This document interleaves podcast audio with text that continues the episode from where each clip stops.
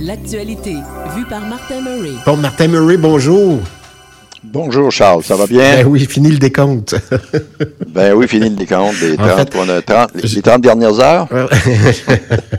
je dois vous le dire, euh, règle générale, j'avertis toujours les gens qui sont qui, qui font leur chronique, évidemment, qui sont pas en studio avec nous. Bon, je leur dis, reste 20 secondes, 30 secondes, 10 secondes. Et euh, il m'a complètement eu euh, ce matin. Je dis 30 secondes, il dit d'accord, je vais les compter. je trouve ça extraordinaire. Merci Martin d'être là d'abord. Hein? Ben ancien maire de Saint-Bruno de Montarville, observateur de bien des scènes, dont celle-ci. On parle de la guerre euh, en Ukraine, un conflit autocratie-démocratie. Oui, j'y reviens parce que bon, c'est un, c'est un conflit qui maintenant perdure depuis presque un an et demi. Donc, c'est au mois de février 2022, donc on n'est pas loin du mois et demi et on ne semble pas voir les issues. J'en ai déjà parlé, j'y reviens parce que c'est un conflit dont on entend un peu moins parler présentement. Là. Et euh, bien sûr, l'actualité étant ce qu'elle est, euh, bon, quand c'est tout nouveau, mais c'est tout beau, tout chaud, puis à un moment donné, ben on perd un peu de vue euh, les choses, les histoires. si tant est, bien sûr, qu'il n'y a rien qui se passe de vraiment important sur cette scène-là. Ce, qui est, hmm. ce qui est le cas présentement au niveau de la, la guerre en Ukraine, là, actuellement, on constate que le front, bon, il y a eu une semble-t-il, on n'a jamais de certitude, c'est que la l'Ukraine aurait relancé lancé la contre-offensive et que actuellement, bon, les progrès ne seraient pas aussi spectaculaires euh, que l'on anticipait. Donc, on est un peu là-dedans.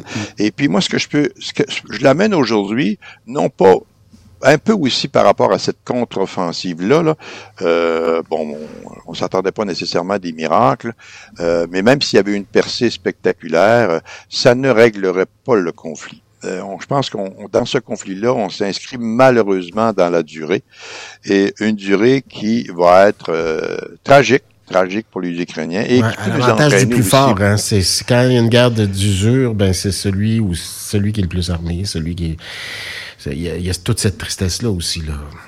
Oui, surtout quand la scène, euh, ce n'est pas en, en, Russie que ça se passe. Bon, on l'a eu un petit peu de, de au niveau des, des aux abords des, frontières de l'Ukraine où il y a eu des attaques un, peu en Russie, mais c'est pas la Russie qui souffre euh, au niveau de son corps c'est vraiment l'Ukraine, parce que la guerre se passe, se passe littéralement dans ce territoire-là. On le dira jamais assez. Bon, peu importe les raisons, il n'y a aucune excuse qui justifie une invasion de ce type-là, qui est une invasion barbare euh, d'un pays qui, pour une raison, en fait, pour une question de soif de pouvoir, euh, un autocrate, c'est pour ça que je parle d'autocrate aussi aujourd'hui, un autocrate avéré qui, pour lui, voulant s'ouvrir une vieille vengeance ou une vieille, des vieilles réminiscences, reconstruire euh, l'empire ni plus ni moins russe, ben, on en est là aujourd'hui. Et euh, c'est un conflit qui peut éventuellement prendre des allures de guerre mondiale. On l'ignore, mais ça pourrait effectivement aller jusque-là. là, j'en veux pour preuve les, les avions, donc les avions qui ont été donnés euh, ou prêté ou loué par les différents pays. Donc, on parle de F-16 et c'est sûr que euh, ces, ces avions-là, actuellement, euh, peuvent difficilement être stationnés sur le territoire de l'Ukraine. sans ça, ça serait relativement facile pour la Russie de les attaquer avec ses propres avions et détruire les aérodromes ou de façon préventive commencer à le faire, ce qu'ils ont déjà fait d'ailleurs. Donc, on ne peut pas vraiment, en tout cas, la compréhension que j'en ai, ça serait un petit peu difficile, à moins de les cacher quelque part, mais comme le territoire actuellement de l'Ukraine est, est quadrillé par des satellites russes. Donc, on sait à peu près tout ce qui se passe en temps réel. Donc, il faudrait les stationner à l'extérieur, donc dans des pays limitrophes. Et qu'est-ce que ça veut dire si un F-16 part d'un pays qui est limitrophe pour attaquer euh, sur la scène, euh, sur la scène, mettons, ukrainienne? Est-ce que c'est l'OTAN maintenant qui euh, est devenu partenaire de. Si la Russie, elle, par mesure de rétorsion, voyant ses positions s'affaiblir, décide de, justement attaquer euh, ces aérodromes-là, là je vous dis ça de façon tout, tout à fait hypothétique, là, ben, on entre dans un conflit qui déborde maintenant, parce que là, c'est une attaque d'un des pays de l'OTAN avec toutes les conséquences que ça peut vouloir dire au niveau de d'enclencher un conflit qui est beaucoup plus large. Ouais, mais tu parlais, tu parlais Martin, de, de conflits qui éventuellement pourraient devenir une guerre mondiale. Ça l'est en, quelque sorte par procuration, puisque l'OTAN y contribue pas, en, pas avec des effectifs parce qu'on on peut pas le faire. Il y a des traités qui ont été signés, mais euh, du, du don, du prêt d'équipement, etc., d'armement également, ça l'est un peu une guerre mondiale. Ouais, ben, en termes de, de, de, pays aidants, mais euh, quand on parle de territoire, le territoire actuellement qui est, qui est qui détruit petit à petit, peu à peu, c'est le territoire de l'Ukraine. Donc, ça reste confiné à un territoire qui s'appelle l'Ukraine, qui est un pays euh, qui a été reconnu. Donc, pour le moment, oui, euh, il y a de l'aide au niveau mondial. La Russie aussi profite d'une certaine aide de l'Iran, de la Corée du Nord, euh, de la Chine aussi possiblement, et peut-être de d'autres autocraties. C'est pour ça que je parle d'un conflit autocratie-démocratie, parce que c'est un conflit, tu viens de le dire, donc en termes d'aide militaire, c'est déjà une lutte entre euh, des démocraties. Il y en a qui ont, on en a parlé la semaine passée, qui ont le statut de, démocratie, mais qui devraient se regarder dans le blanc des yeux. Euh, puis les, les, autocraties, donc, qui sont derrière. Donc, ce que ça veut dire, c'est un modèle d'organisation politique versus un autre modèle. Puis la Russie, elle, son intérêt, c'est bien sûr de faire en sorte que le, conflit puisse prendre de l'ampleur pour justifier la présence de ces pays-là autocrates de façon encore plus forte qu'actuellement. Donc, il y a des jeux de coulisses qui se font.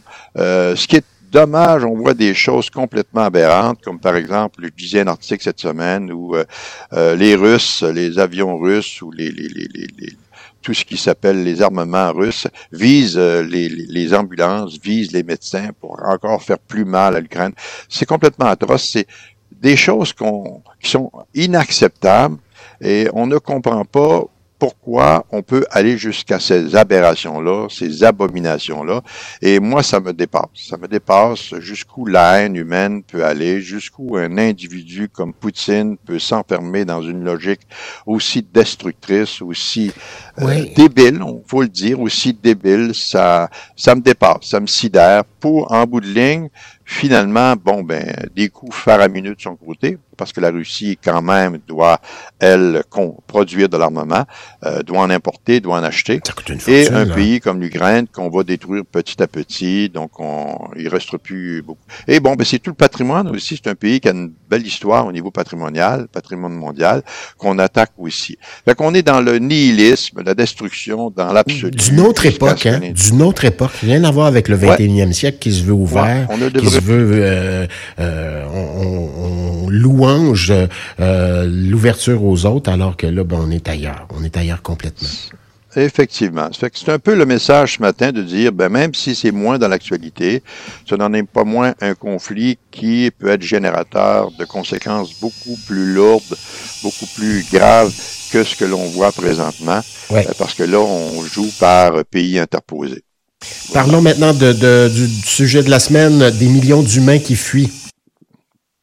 Ben, c'est lié au premier. C'est-à-dire que là, on parle que la guerre en Ukraine aurait euh, mis sur les routes euh, entre 4, 5 ou 6 millions d'Ukrainiens qui ont, sont sortis de leur pays et qui se retrouvent à différents endroits, donc notamment au Canada. Hum. Je sais qu'il y a une filière canadienne là, qui fait qu'on accueille des Ukrainiens qui veulent s'établir ici. Ici à Longueuil, entre autres, on a parlé à des gens au fil des, des semaines, au fil des mois. Hein? Donc, on n'est pas étranger quand on disait que c'est un conflit. En, en, quelque sorte, c'est un conflit qui est mondial. Je reviens à ce que tu disais tout à l'heure, parce que les conséquences sont qu'il y a des gens qui sont déracinés, qu'on oblige à sortir de leur pays contre leur volonté.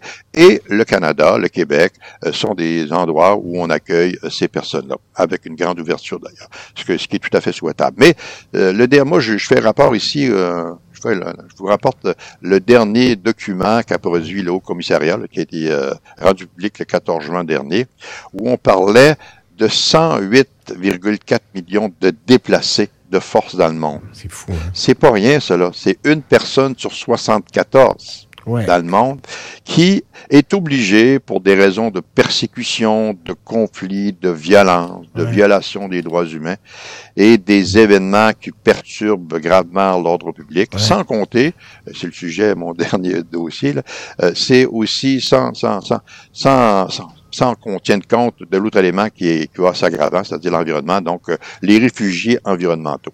Donc, c'est c'est un, un élément qui, pour moi, c'est un élément qui, pour moi, là, on, les gens ne rendent pas compte. On a vu le chemin Rodam, etc., etc. Donc, par exemple, fait toutes ces choses-là, ben, ce qu'on voit, ce qui se passe dans ces différents pays-là, euh, ce que ça amène, ça amène des gens qui sont obligés de sortir de chez eux parce qu'ils sont pas en sécurité ou tout simplement parce qu'ils veulent améliorer leur sort.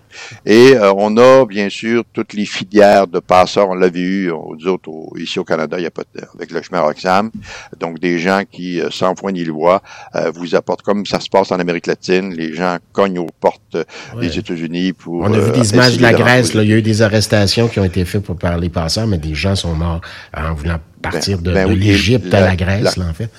Ben oui, et la quantité de personnes qui, malheureusement, en voulant traverser, euh, bon, ben, se noient, sans compter tous ceux qui, en Afrique, remontent vers la Libye ou vers d'autres pays qui, qui donnent sur la Méditerranée et qui sont floués, ni plus ni moins tués et laissés, euh, laissés dans le désert. C'est, c'est, ce sont des catastrophes. Ce matin, j'étais un peu ben oui. dans le catastrophisme. Mais faut en parler aussi. Moi, ça, faut en parler. Ça, ça, moi, ça, les gens le réalisent pas. C'est ça que les gens le réalisent pas. Deux fois et demi le Canada, 108 millions de personnes. Exactement, exactement. T'as raison. C'est pas rien, c'est pas rien. De leur accorder deux minutes, c'est quand même pas si mal. Ouais, hein? et, donc, euh, oui, puis ce que tu dis, c'est important. Donc, les gens ne le réalisent pas, mais j'avais pas fait le lien, mais effectivement, c'est deux fois et demi la population du Canada. Ce n'est pas rien.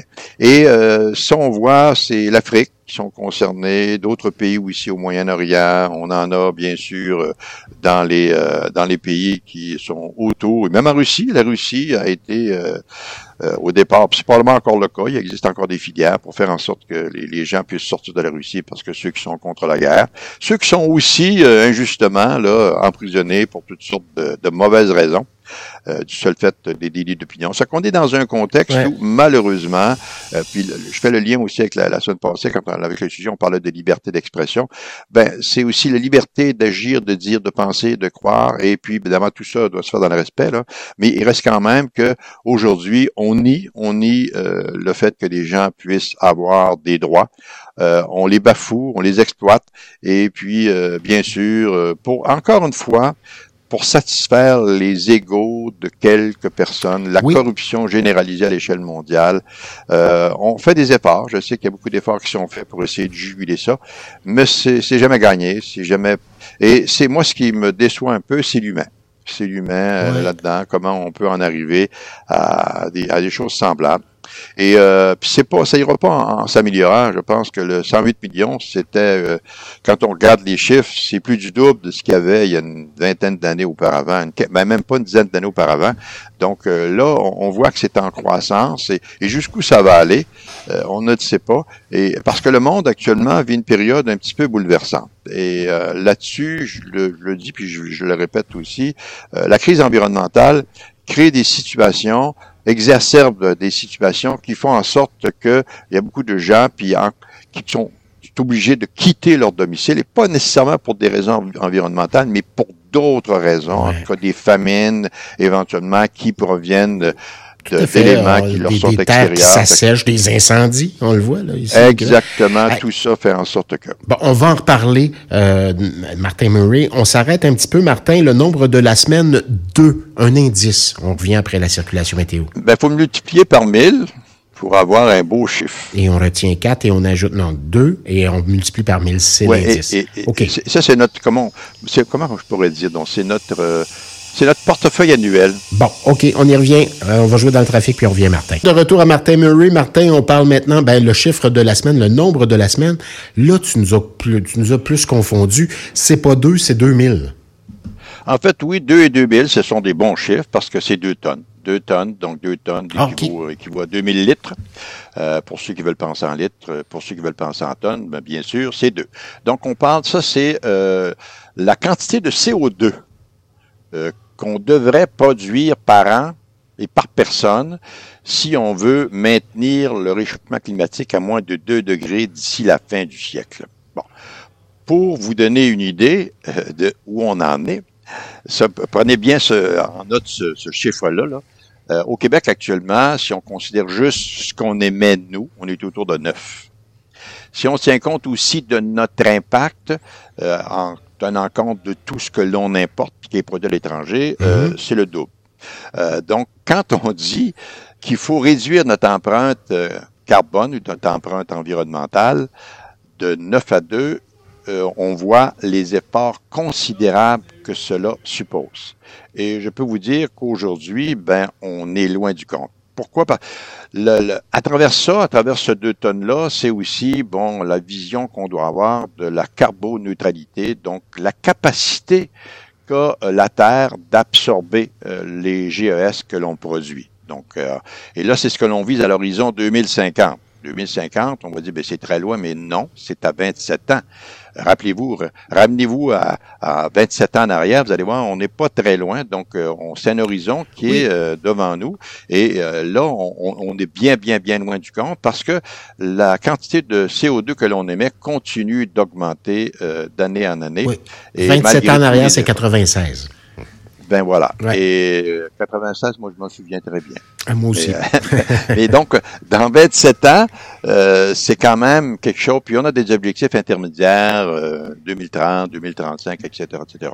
Euh, on a des volontés de réduction de 35, 40, 45% Et pour moi, euh, c'est, on n'est pas très, très, très, très bien parti. Puis là, je vais vous lire un petit extrait de ce que j'ai, euh, de l'article que José Blanchet, que j'aime beaucoup, José Blanchet, qui écrit très bien, une façon d'écrire, qui a été publié dans le, le Devoir de la semaine passée. Elle nous dit, bon, je, je l'observe depuis, je t'observe depuis quelques minutes, madame, à te tortiller devant moi, comme si tu avais le feu au cul. tu cherches à t'échapper, à retrouver ta liberté, ta sacro-sainte liberté individuelle qui te permet de dire chaque, chacun fait ce qu'il veut, comme le gars en Homer, en Homer électrique. On ne devrait jamais parler politique, GPA, donc grossesse pour autrui, féministe ou changement climatique dans les parties, parce qu'on réalise à quel point les gens sont, pris, sont pétris de petites lâchetés ordinaires. Euh, on en est là présentement. Puis j'en veux pour preuve euh, ben, ce que la décision que la ville de Saint-Bruno a prise de remplacer nos fameux bacs, euh, pas le bac vert, pas le bac brun, mais le bac qui avait pas qui avait n'importe quelle couleur, dans lequel on jetait nos, nos ordures, euh, le résiduel. Et à l'époque, moi, je me souviens, j'étais maire de Saint-Bruno, on nous avait dit, ben là, le fait qu'on on, on, introduit la récupération des matières organiques, euh, aussi, bon, la récupération euh, du, de tout ce qui s'appelle les, les, déchets recyclables, ben, votre bac résiduel, ça devrait être minime. Ben non. La ville de Saint-Bruno a décidé d'offrir aux citoyens un bac de la grosseur du bac bleu. Fait que je me dis, cherchez l'erreur on est vraiment dans une situation, puis ça pour juste vrai à Saint-Bruno, probablement que les autres villes autour vont procéder de la même façon. Donc, on encourage la surconsommation. On met pas en place des mesures qui devraient faire réaliser aux citoyens que malheureusement, ils produisent trop de déchets. S'ils produisent trop de déchets, c'est parce qu'ils consomment et ils consomment mal. Donc, il faut vraiment que l'on prenne conscience de cette urgence climatique-là. On le voit, on est encore en bas des records. L'océan Atlantique n'a jamais été aussi chaud, même le, le fleuve Saint-Laurent. Fait qu'on est là-dedans. Et je trouve ça, on est dans l'inconscience collective. C'est ça qui m'étonne. Puis ça, ça finit ma chronique d'aujourd'hui. Je suis pas désespéré. Je garde non, encore ben espoir. Là, hein. Je viens faire ton tour, Martin. Faut te remonter le moral. Ça va pas bien aujourd'hui. non, mais moi, je garde espoir. Mais bon. sauf qu'il faut, faut, vraiment pousser tous dans la même direction. Bon, ben merci, Il Martin Murray. cette espèce de complaisance-là. Là, tu pourras danser demain, c'est la fête nationale. Oui, monsieur, j'y manquerai pas. C'est au cœur de la fête, la danse, d'ailleurs. Et bonne fête nationale à tous. Profitez-en de façon, je vous dirais, euh, de façon abusée, mais pas trop. Puis un abus qui vous permet de vous satisfaire puis d'en de, tirer des bénéfices oui, importants. Et qui fait mal à personne autour de soi. Voilà. Non, surtout pas. Merci, Martin.